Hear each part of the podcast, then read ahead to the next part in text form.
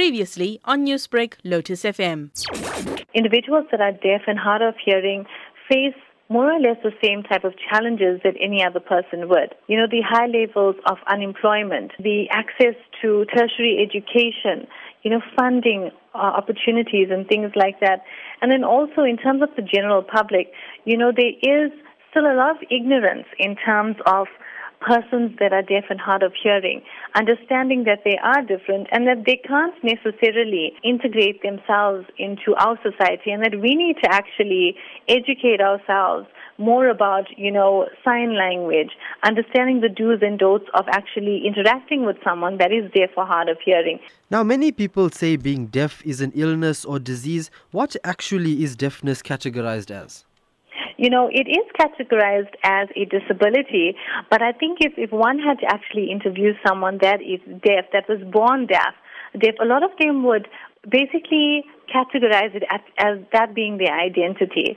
Because you need to understand that a deaf person actually was born this way. They never knew what it was like to have sound or, or hearing. And for them, being deaf is a part of who they are. They were born this way. And most of them are extremely proud to be deaf. Now, how does one become deaf? Deafness is now the third most common form of disability in the world. Um, there is a category of, of individuals that are born deaf, okay, so that's from infancy.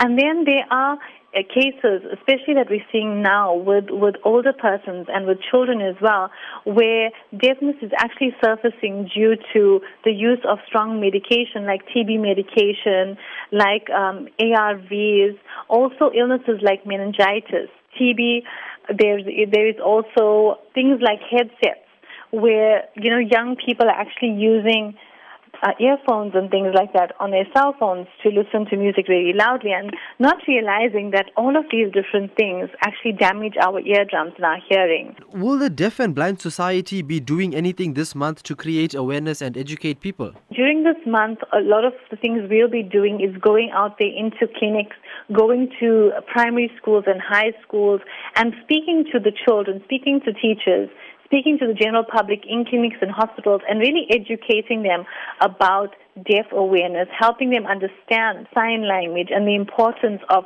learning how, you know, the basics of how to communicate with someone that is hearing impaired or that is deaf. Newsbreak, Lotus FM, powered by SABC News.